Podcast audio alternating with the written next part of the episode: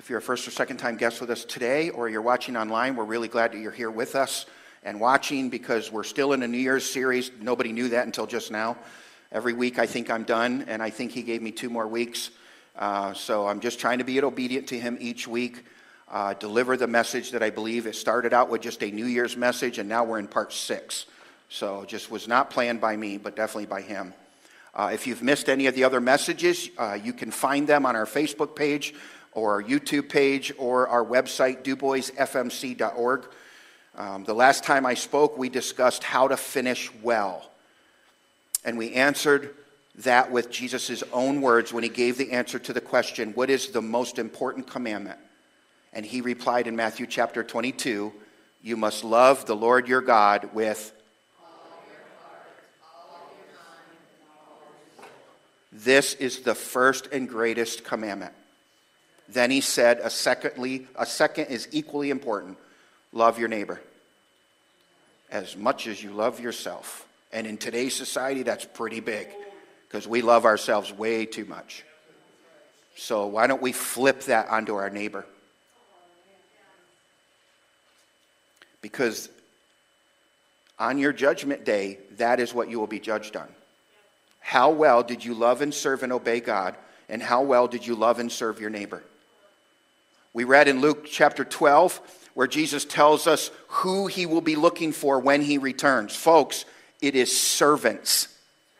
People serving God, serving others, and serving his bride, the church. He, it says in verse 38 He will reward the servants who are ready. That is why we, we have sign up sheets in the foyer right now to give you an opportunity to serve the church that you tell everybody in DuBois that you love. Do you realize love is action? It's not lip service.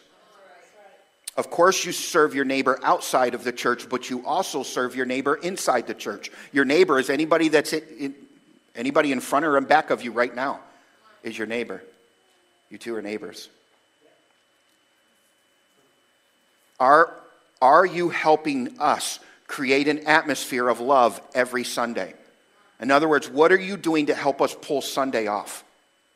And youth group, and, and, and. Not just Sunday morning, but. He's coming, perhaps soon, we don't know. Will he find you serving the bride that he's coming for? What are you doing to prepare his bride, the church, for the wedding banquet? For today, I'm going to completely shift gears. That was a review. I want to just start out by saying I think we have to look for God more often in our lives. We know how to pray, but do we know how to look for Him after we pray? Some of you will think this is silly. A lot of you will think this is just a coincidence. Some of you will believe it was God. But when you talk to God as much as I do throughout the day, you learn to discern. Ooh, there's a sermon. Learn to discern. Uh, you learn to discern what might be a coincidence and what might be the Lord or what is the Lord's prompting. And listen, even if I get it wrong, I'm still preaching the Word of God, and you can't go wrong with that as long as you don't twist it, right? What in the world am I talking about? Well, two amazing things. To me, they were amazing things happened to me since I preached two weeks ago. You may say coincidence. I say crazy amazing because I happen to believe that not only that, God loves to chat with us throughout our day, but also that God loves to reveal his will to us throughout the day and week and year. Amen? If we are asking and then listening, we will hear his voice and we will know what his will is.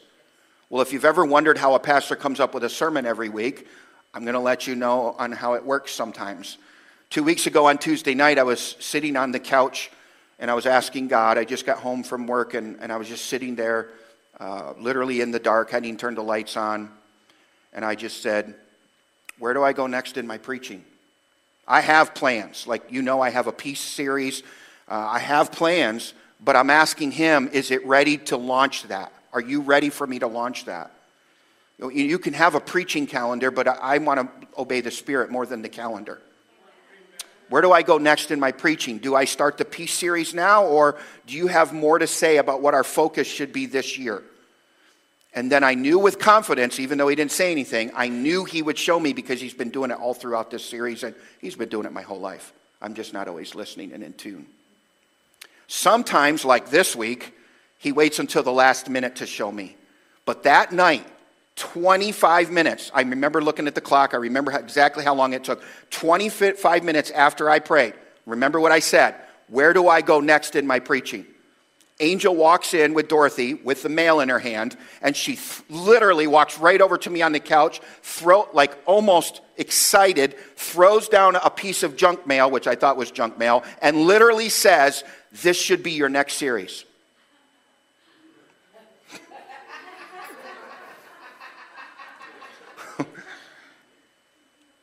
Wow. I mean, coincidence or God?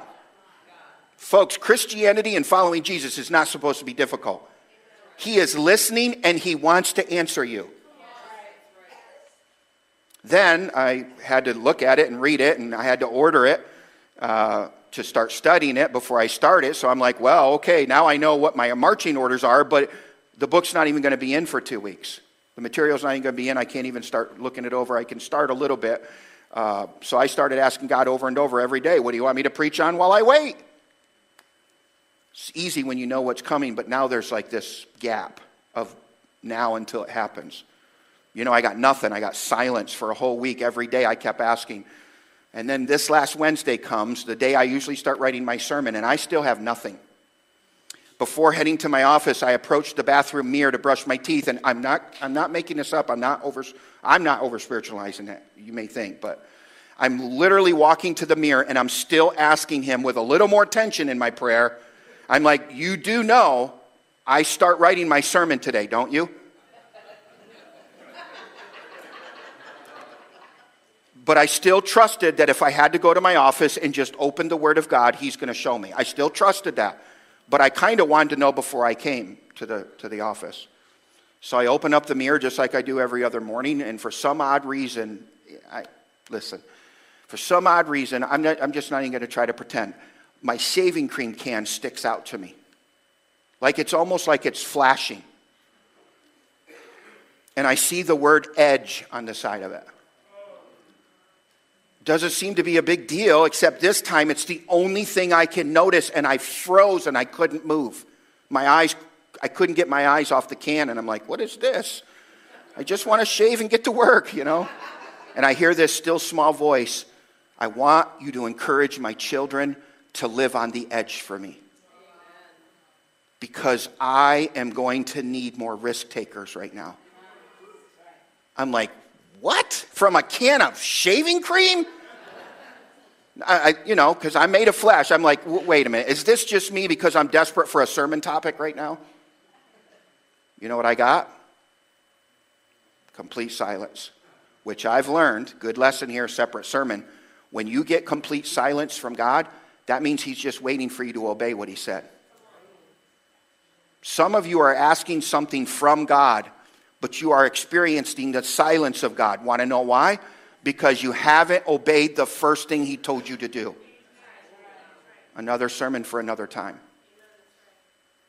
So I took a risk for God, because that's what we're going to be talking about, being risk takers. I took a risk for God this morning by sharing how I came up with my sermon for the week from a can of shaving cream. That is risky. We'll see how many people leave the church because I over spiritualized edge, sensitive skin shave gel for men. Right? We'll see. Not, i would apologize to the guests, but you know what? This is just who we are. So get used. You better get. If this is going to be your tribe, get used to it. But here's my point. What risk have you taken lately for God? If, if you have to close your eyes, close your eyes. Stop looking at me because you're making me a little un- weird, feeling weirded. What risk, I'm just repeating the words he told me. What risk have you taken from God lately? Or maybe you need to ask yourself this in your, and I put it in your notes because I thought it was pretty profound. What risk did God already ask you to do, but but, which is all I have to say. Because but takes us out of God's will for our lives more than anything else. What do you mean end this relationship? But he loves me. But I don't have time, but I don't have the money, but I don't have the talent, but I'll lose my friends or my girlfriend or my boyfriend. But that'll be hard, God. But that'll be uncomfortable. God, that will be scary. What risk did God ask me to take, but I completely ignored it? Which is disobedience, by the way. What risk did God ask me to take, but I allowed fear to grip me? Which is the opposite, by the way, and we just spent a whole year talking about this, is the opposite of living in faith. Here's a big one that I'm noticing a lot lately. But you overthought it. Maybe you tend to overthink everything instead of just obeying especially when you know it's God. Listen, we don't want to just react to something either, okay? But in your notes, one of the traps of our enemy is to overthink it to the point, and we all know this. I know you're human, so you don't even have to say, well, that's not me. I don't care how mature you are in the faith. We overthink things to the point where we come up with all kinds of excuses of why we shouldn't do it. We felt the nudge. We knew the Holy Spirit was speaking, and we overthought it, and we ended up coming with all kinds, coming up with all kinds of excuses of why we shouldn't do it. Am I, is it just me, or am I the only one that's still on journey with God? And am I the only one that does this? Okay, thank you. It's just one of the traps. Rule of thumb if you are not sure if it is God that is speaking to you, Involve other godly people that you respect to pray with you. And then wait patiently for the answer. Don't just react. Right? Now, hear me on this. Anyone who is part of a church community or tribe who's making a major life decision, listen, without the counsel of their family, is probably, not always, someone who is looking to jump into something quickly, usually reacting from the flesh, not responding from the spirit. Let me repeat that. Someone who doesn't go to the, their family, their spiritual family, when making a major life decision is usually someone who is looking, they want to jump into something quickly. Listen, not that God can't speak to you alone, He can. But the Word of God is clear. Let me show you a couple points about this. This really isn't what the sermon is, but it's good. Plans go wrong for what?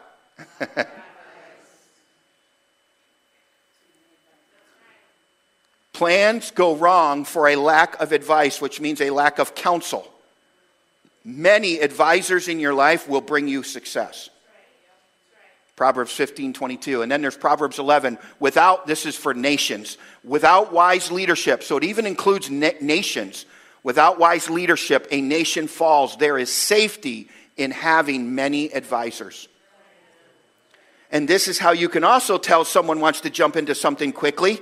People will come up to you and say, Have you had anybody pray with you about this? Have you gone to the, your spiritual father and mother? Have you gone to your spiritual mentors? And what do they say? I already know what God told me. I don't need any more counsel. And that's usually a sign, oh, that's an attitude.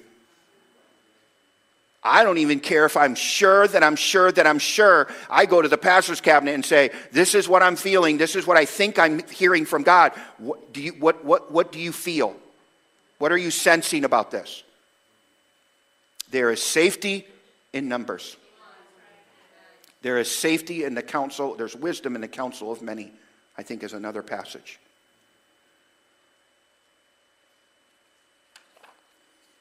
Jump to the New Testament in Romans 8:25, New Living Translation. I love this. But if we look forward to something we don't yet have, right? That's one of our problems. We want, we want, we want. And if we don't have it, we just go get it. We don't even advise God about it most of the time, let alone each other. But if we look forward to something we don't yet have, we must what? We hate waiting.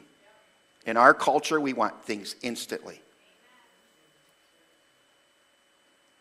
We must wait patiently and right up to the day you're writing your sermon, have confidence He's going to give you something if it's not about you. and you don't force it. Why do I think that people react and leap into things without waiting? It's really simple. Because they're afraid if they inquire of the Lord, He might just say, You got it. By the way, if that is your fear, then the thing that you think you want or need is probably and most likely not God's will for your life.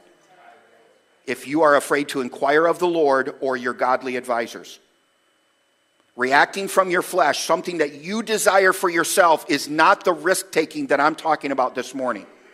I'm talking about what has God asked you to do for his kingdom or his bride or your neighbor. That's what I'm talking about. Not something that you want. Now, I really want you to lean into this next statement in your notes because usually, not always, you'll know it's God when the thing that He is asking you to do is bigger than you. You'll know it's God when the, when the thing that He's asked you to do is bigger than you. When it seems, because that's the trap of the enemy, when it seems hard, when it seems uncomfortable, when it seems even impossible or way beyond your skill set. Listen, what does Jeff Foxworthy say? Here's your sign. If you don't feel talented enough, if you don't feel smart enough, if you don't feel capable enough, if you don't feel spiritual enough, then it's probably God telling you to do it. I know, I know, this sounds like such a common Sunday morning message, but you see, that is another one of Satan's traps to make the Word of God seem common and ordinary and mundane and boring. Do you know what the opposite of common is? I looked it up. It's pretty awesome because this is, this is the way we're supposed to live, by the way. Not as common Christians, but unusual, rare, surprising, extra, extraordinary, exceptional, mind blowing, mind boggling, noteworthy. I love that word. And my favorite word, marked. Not because of my name. I didn't mean that as a joke. I mean, seriously, marked for Christ. Can you imagine being marked by Christ at your workplace? Do you know what that means? Everybody knows who to go to when they have a problem. Because Tina has some answers. I've listened to her talk to other people. She's marked at her workplace for Christ. It's like wearing a badge. I'm a Jesus freak. You, you are. Marked means clearly evident. Let's close our eyes. And I just want you to ask the Lord right now. You don't have to have the answer. I just want you to ask Father, am I marked for you? When people see me, do they see you? When people hear my words, do they hear your words? When people watch my actions, do they see your actions in me? That's what it means to be marked. That it's clearly evident who you are following. It is clearly evident who your rabbi is. Open your eyes. I'm just asking you to ask, okay? I'm not trying to bring guilt or shame. Listen, God didn't leverage a can of shaving cream to give you an ordinary, mundane, common message today because he is not a common, ordinary, mundane kind of God. He is the God of the impossible, the God of miracles and signs and wonders. And guess what? He's the God of revival. And if you get caught up in the news, you're going to think he's blowing it. So pay attention to what's going on around the world also, because as evil rises, God will overcome it. He will rise above it. Is there evil in our land? You better believe it. And I think it's going to get worse but also God's going to have an answer for it. And guess what? That's if the church is ready, because it's going to come through us, the vessels, the little Jesuses that are running around right now getting everybody saved.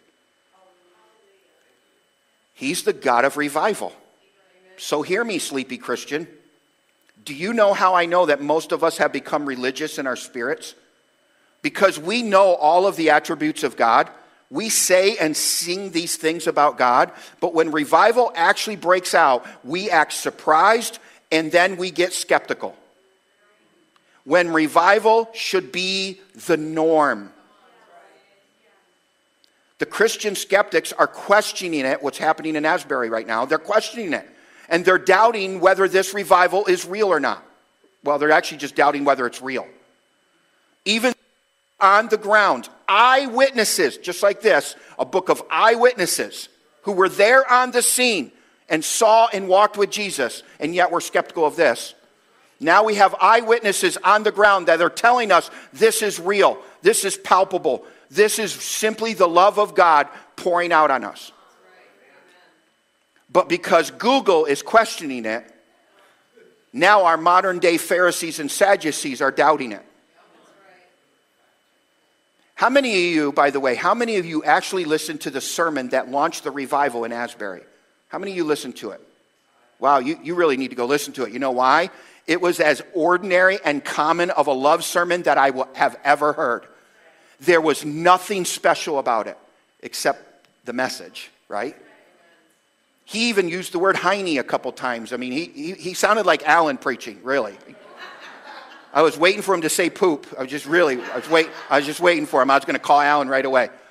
It was as ordinary and common of a love sermon that you will ever hear. But listen, God chose to fall on that place and do something, go back, yes, noteworthy. Why? To mark people for the rest of their lives. Why? To create more risk takers. What are risk takers? People who will actually open their mouth and spread his word to their coworkers, to their family, to their friends. And my guess is he's doing it because the time may be short. And guess what? We are going to start seeing more of the unusual. I, I actually feel like the hand of God is is starting to lift, and we're going to start seeing more of the unusual. We're going to start seeing more miracles. We're going to start seeing more supernatural things because actually God's been waiting for years because it should be the norm. Well, guess what? In your notes, because the supernatural is now going to be the norm, God is asking us, yes, through a can of shaving cream, believe it or not, to be willing to do the unusual to do rare and surprising things for him and to move in extraordinary, exceptional, mind blowing, mind boggling miracles and signs and wonders so that we will live on the edge with him, with him, not alone, with him, and to be risk takers for him. That's the only reason why he would bring revival, is to invade the earth with the gospel. Because not only is this world dying and going to hell if we don't throw them a lifeline, Christians now are falling away from the faith faster than we can count them.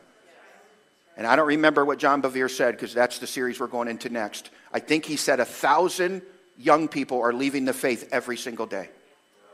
I, I think it might have been more than that, but. And we're seeing it, but we're just like putting our heads in the sand and we're denying it and we're just still living any old way we want, wondering why they're falling apart. And it's because they don't have anybody to disciple them, to show them the way. We're waiting for God to wake them up when He's called us to wake them up. We have the words, we have the message, we have the truth. And I just have a message for you today. This is the message in a nutshell. God wants to use ordinary and common people like you and me to do mind blowing things for Him, right? So you can choose to be a skeptic or you can choose to be a believer. You can choose to receive false and misguided info from Google or you can receive the truth from the Word. You can choose to be deceived by Satan or be, be discipled by Jesus. That's your choice. With that said, now, now, let me apply our question or statement of the day. What has God asked you to do for his kingdom or his church or your neighbor? Or a shorter, shorter version that I've revived from earlier. What risk are you willing to take for God? That for you may seem hard, uncomfortable, or scary, or even downright impossible, but you are willing. May not be capable, but you are willing to say yes to whatever He asks of you for His glory and for the sake of the kingdom. That's the question of the day. In the book of Zechariah, chapter 4, there's a great passage for anyone willing to be a risk taker for God. It is a very common passage to most of us, perhaps brand new to some. And it goes along with our theme today. I'm going to read it from an uncommon version of the Bible. It's called the easy to read version. Have you ever heard of it? The ERV, the easy to read version. But most of you have never heard of that ver- version before. The common version says this not by might, nor by power, but by my spirit, saith the Lord. Here's the easy to read version Your help will not come from your own strength and power. No, no, no, no, no, no, no, no, no, no, no. Your help will come from my spirit. Listen, you may not have known this when you began your relationship with Jesus, but you entered into a covenant relationship with Him, which requires you to have the faith to do things that are bigger than you.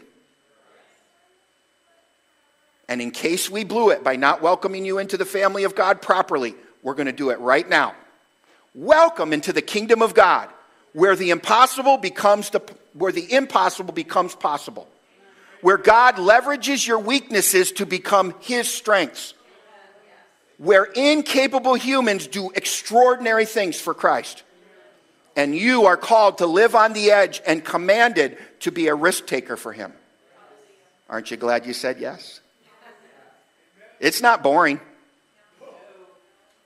People are not joining Christianity because they think they'll, they'll have to give up everything that's fun. The bait of Satan. The baits of Satan. I mean, when you can get a sermon from a can of shaving cream, it's never boring. Never boring. It's amazing. You have been invited into a kingdom where revival is going to take place on earth as it is in heaven. Listen, with or without you. Because God wants to combat the plans of the enemy. And you get to choose to be a skeptic and play a role of diminishing the works of God, or to be a believer and join God in preparing his bride for the second coming of Jesus Christ. Listen, I don't need Google to tell me whether it's of God or not of God. Let me repeat that. I don't need Google to tell me whether what God is doing at Asbury is him or not. I have the Spirit of God in me to help me discern. And if I miss it, which I do on occasion, I have surrounded myself with a multitude of advisors to help me to discern. I just think we should get off Google and get into the Bible. That's a statement for 2023. Get off of Google and get into the Bible. And I think we should just get our church prepared for the throngs of people that will be coming into the kingdom and are going to need discipled by you because I can't disciple all of them. The only reason why I'm starting a men's life group tonight is because nobody else is stepping up to start it. I can't do them all and the men are crying for it. And we have nobody stepping up to lead it. So I'm going to do it, and maybe I'll hand off the baton to somebody. How many of you saw the Jesus Revolution movie? Do you think the churches are ready for what happened in that movie? What happened back in 1970s, 1968, the, the year I was born? What happens if our modern day hippies show up at church?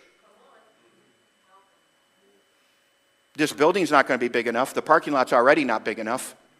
I hope you're working with your pastor, by the way, to keep the back rows empty and to park up Chestnut. We have a whole road that you can park up across the church. It's starting to get warm out. Park up the road. Save the parking lot for people coming in late and our guests. This building's not big enough. We're going to have to start talking about buying tents. We're going to have to start talking about land because I think it's going to happen. I believe God's starting to show me that it's about to happen. Now, I think, we're, I think we're more prepared than most churches, but when you look at the church in that movie, they were not ready for hippies to invade their church. And yet, it, and they did. Thank God, thank God the pastor got rid of his religious spirit and welcomed them because revival broke out. Wow. Get off Google, get in your Bible.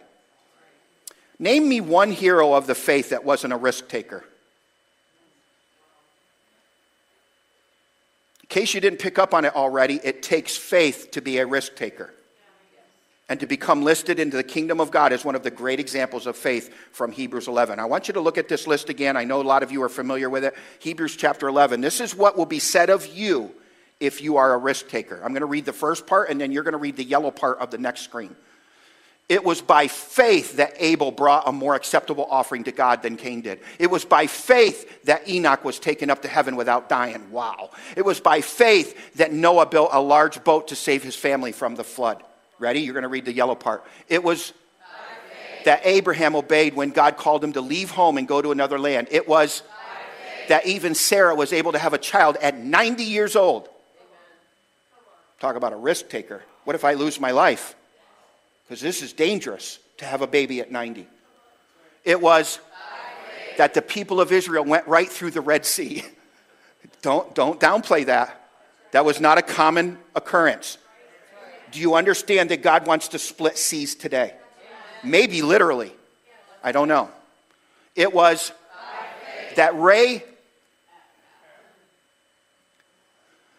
that the hippie of the day was not destroyed.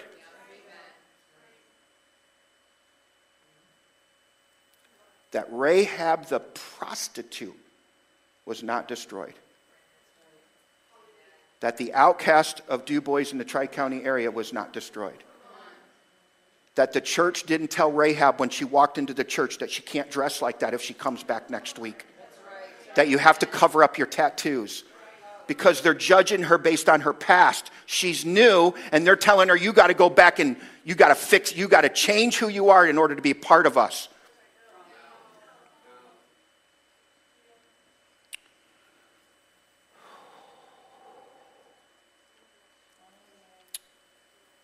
So I'll tell you what the Lord convicted me about during worship. Now I'm being really vulnerable because I didn't realize I was doing it. He said, and it's, it's, it's biblical, it's common scripture, but very, very, very, very, very powerful. Common to us, but not common. Stop pointing out the sliver in your brother's eye. Start working on the plank that's in yours. The point of all of this in your notes is this faith always involves a risk. There is a level of risk in everything we do in life. Do you know driving a car is riskier and riskier every day because of people texting while they're driving and drinking while they're driving? This one's for my wife. Even eating rare meat. I mean, she, I'm, I, am not kidding. I thought the last one she ordered, it was literally still mooing. It was moving. I stabbed it with my knife because it was jumping like it still had a heartbeat in it. Disgusting. Eating red meat is a risk. You know what else is a risk? Being in a relationship. Being part of a church family is a risk. But to live is to risk. Parents, think about Moses' mother for a moment, Jochebed. Leaning down at the bank of a river placing her three month old son in a basket, closing and sealing the lid, knowing that it'll probably be the last time she sees him. Wondering if he would be found by an Egyptian flo- soldier floating in the stream and killed or even eaten by a wild animal. But she was hoping, and she strategically placed him in a spot where she was hoping that Pharaoh's daughter would be the first one to find him. She didn't know that though. And then have mercy on him. And I just want you to think about her. Listen, I want you to think about this. Her hands on the basket. Father, protect this child.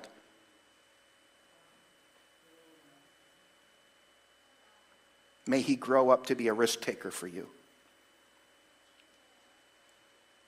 She pushes the basket down the river and she watches her little boy float away because she had no other choice because the government was going to kill him.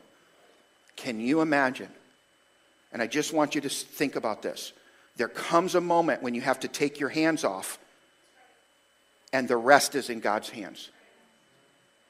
There comes a point where you have to take your hands off of something or someone, and the rest is in God's hands. That is a risk of faith. Here's what Reverend Clayton Bell said about this The risk of faith is letting go to God without a guaranteed result. Relinquishing control, that's an issue of our day. Relinquishing control to God without strings attached. The risk of faith is putting your job or your child or your future or your problem completely into the hands of our Heavenly Father and what? Trusting Him to work out His will in your life. The risk of faith does not guarantee you'll get what you want in the end. It does, however, guarantee peace and joy. That's our word for the year peace. Peace and joy on the journey. For you put God in the driver's seat and say, Not my will, but thine be done. Learn from the writer of Proverbs trust in the Lord with all of your heart and don't lean on your own understanding. In all your ways, this is one of the things we're missing right now in our society. Acknowledge Him. You are worthy of it all. See, that's an acknowledgement song that we need to sing more often. You are worthy of it all, for from you are all things, and to you are all things. You deserve the glory, and He will make your path straight. By the way, in your notes, sidebar, side note, not all risks include doing something scary for the Lord. Some risks involve giving up something for the Lord, like comfort, your own desires, our time, possessions, control, inappropriate or bad or unequally yoked relationships. How about giving up complaining, worrying, giving up sin and addiction, giving up a desire or a love for food?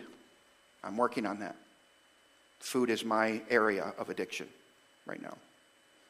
You need to know this. When it comes to our walk with God, faith always involves a risk. However, in your notes, risk for God always involves a reward. Risk for God, for God, not yourself, always involves a reward. Do you know there's a biblical principle? It's called no risk, no reward. Jesus spoke of it several times in his ministry. In the parable of talents, it's very clear. But this probably being the most prominent statement of his ministry in Matthew 10, verse 39. Whoever finds their life will lose it. And whoever loses their life for my sake will find it later. Whoever loses their life now gives up things like Josh Woodard had to give up in order to come to the Lord He'll tell you in his testimony, if you were here for Good Friday, he was the life of the party wherever he went. And he gave it up for a reward that he's going to get later that will not even compare to a temporary Friday night getting drunk and making everybody laugh. Man, I hope he lets me be a part of Josh's. I just want to I just want to watch his judgment day. I just want I just want to be there. I, I want to see him hugging Jesus. I want to see Jen Marsickle hugging Jesus. I want to see Dorothy hugging Jesus. I just want to witness it. Because they gave up so much to walk for the Lord. Whoever loses their life for my sake will find it. It's a risk reward.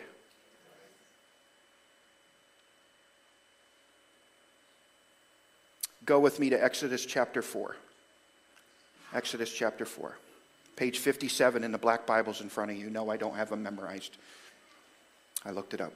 Exodus chapter 4. If you don't have a Bible, there should be some Bibles under the chair. We're going to order more soon. And then listen to me, because we're not going to read it right now. One of the biggest issues that is keeping us from being supernatural risk takers is the Moses complex. Most of, most of us have partnered with the lie that we are lacking something that would make us more qualified to be a good servant of God. Did you hear that? We, are, we believe we've partnered with the lie that we are lacking something that would make us more qualified to be a servant of God. We believe that if God really wanted us to make a difference in the world, He would do something to improve us, and He's not. Oh man, have you missed the point of who Jesus came for? Who Jesus wants to equip for ministry and who Jesus wants to release to change the world. Hello, look at the disciples. Duh. Please don't miss this in your notes. God doesn't always change our areas of incompetence. God doesn't always change our areas of incompetence. Quite the opposite. He not only wants to leverage them so that people who are receiving from you know that it can't be you, it has to be someone supernatural. Not only that, but God actually says in your notes, I mean, He says it in the Word of God, all throughout the Word of God, but in your notes, God says that He is responsible for your inadequacies. He takes responsible for, responsibility for them. Look at what God says to Moses in Exodus chapter 4, if you don't believe me. When Moses starts to tell God about all the excuses of why he didn't sign up for a ministry after that sermon two weeks ago, three weeks ago. Moses starts to tell God about all his incompetence and his number one inadequacy. And then this is how God responds in Exodus 4, verse 10. I'm reading from the New Living Translation. But Moses pleaded with the Lord, O Lord,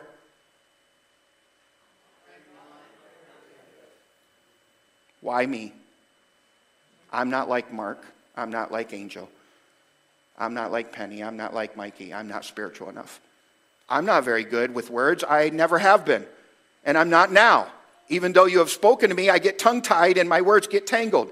Then the Lord asked Moses, Who? Who? Who makes a person's mouth? Who? Who decides whether people speak or do not speak, hear or do not hear, see or do not see?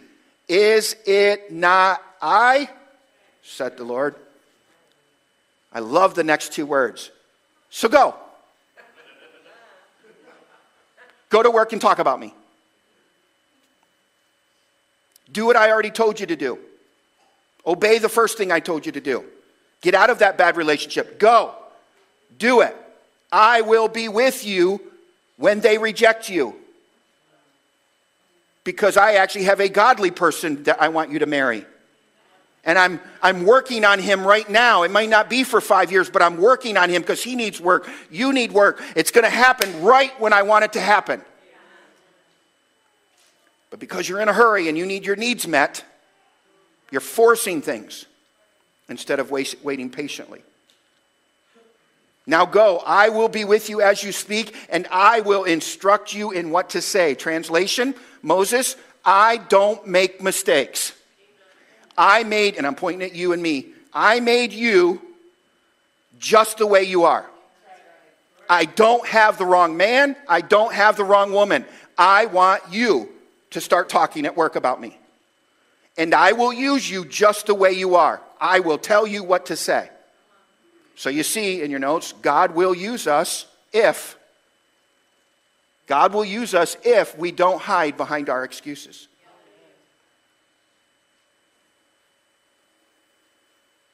Think about all the inadequacies in the people that God used in the Bible. Almost every one of them had an issue that Almighty God leveraged for good. Also, in your notes, add this a wise person knows that when you answer God's call, there will always be challenges to overcome. Always. I don't care how smart you are. I don't care how many verses you can quote. In fact, the people that can quote scriptures, I'm convinced when it's really God, He's actually going to shut their mouth and have them actually listen instead of bragging about how much they can recite. Years ago, Dr. Robert Schuller wrote a book titled Tough Times Never Last but tough people do.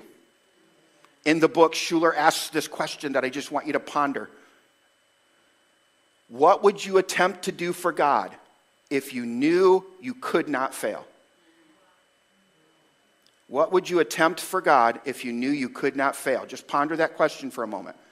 Perhaps there's someone here this morning and there is absolutely no doubt in your mind the Lord has called you to start something or to stop something there are times that God opens a door and says, This is the path I want you to take, follow me. More often than not, our first response is not excitement. Our first response is usually fear. What if I do give up alcohol? You, re- you realize all the side effects I'm going to have for weeks and months? Fear. We don't believe God will be with us in, in, the, in the what do you call that when De- detox. What if, what if he does in you what he did in Jerry Gamble, who was smoking marijuana until he was 14 years old, picks me up one day to go to the dirt track 17 years ago, And he says, Pastor, I just want you to know you don't know this. You're new here, but, but your messages have been inspiring me. Uh, and you don't know this, but I've been smoking marijuana for 14, since I was 14 years old. I'm 30 some years old now. And God told me to stop, and I stopped, and I haven't had one side effect.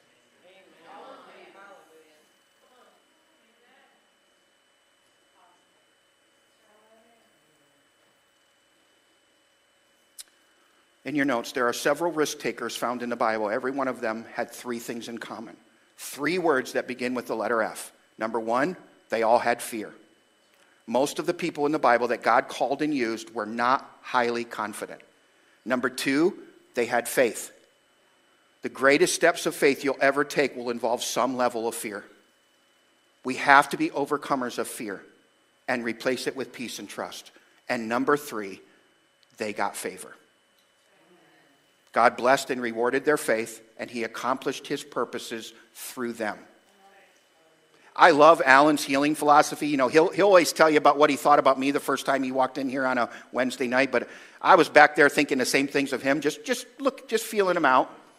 You know, and he's coming to talk about healing, and I'm like, oh boy, here we go. I don't know what this is going to be about. What's his philosophy? Did, did he find a secret formula?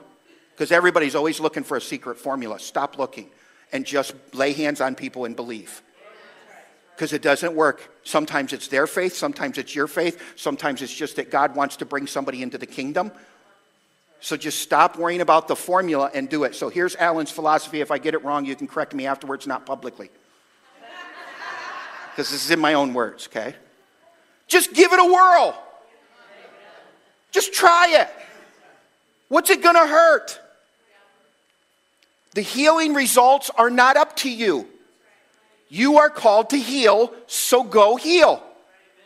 And if only, and I think he said this literally, if only one out of ten are healed, praise God, someone got healed. We're so afraid of failure. We're so afraid of how we're going to look. We're so afraid of misrepresenting God. Why don't we just have the faith and confidence to risk, take a risk, go, when it comes to healing, live by His philosophy, just do it. Well, that's Nike, but just give it a whirl. Right? When you all walk past the tables in the foyer with the sign up sheets on them twice now, maybe three times, what was your excuse for not serving the bride of Christ? Listen, we would all, we all would love to play it safe all of the time. But honey, that is not what we are called to. We are not supposed to allow fear to immobilize us. So I just want you to be encouraged as we wrap this up in, by the Apostle Paul in 1 Corinthians. So, my dear brothers and sisters, be strong and immovable. Always work. Risk takers are enthusiastic. They don't care what anybody around them is thinking. They are on mission and they are going to take risks for God. They're going to tell you about Jesus whether you want to hear it or not. You understand you don't want to turn people off by that, but you know what I'm talking about, right?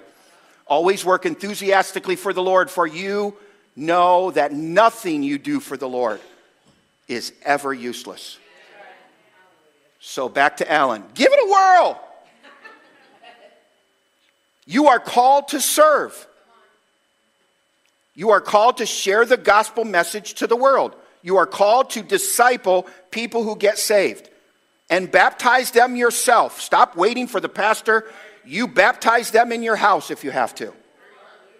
Blow up your pool in the middle of your living room. Don't call me if you flood it. Baptize them. I'm not fixing it. That's on you.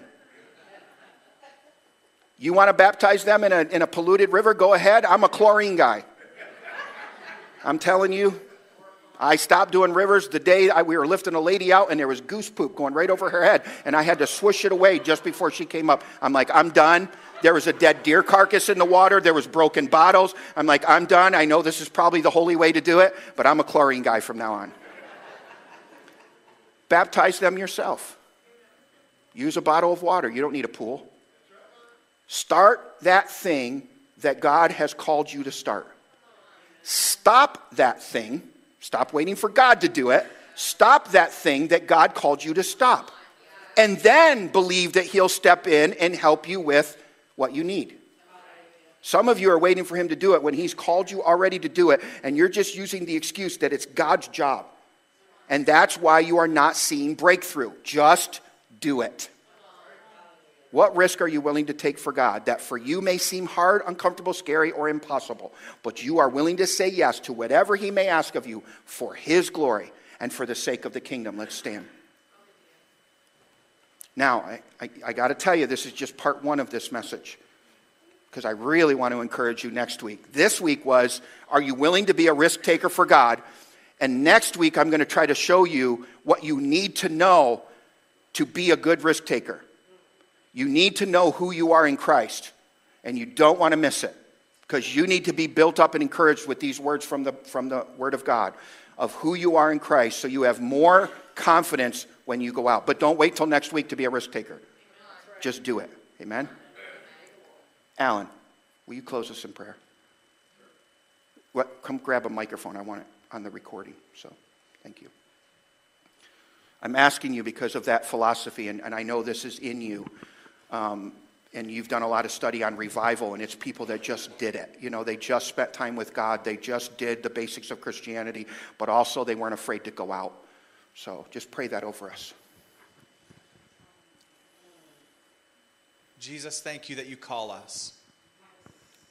Thank you, Lord, that some people in here feel like Gideon hiding in the well, knowing there's a war going on all around them in the spirit, and they're too scared to be a part of it, so they hide in that well.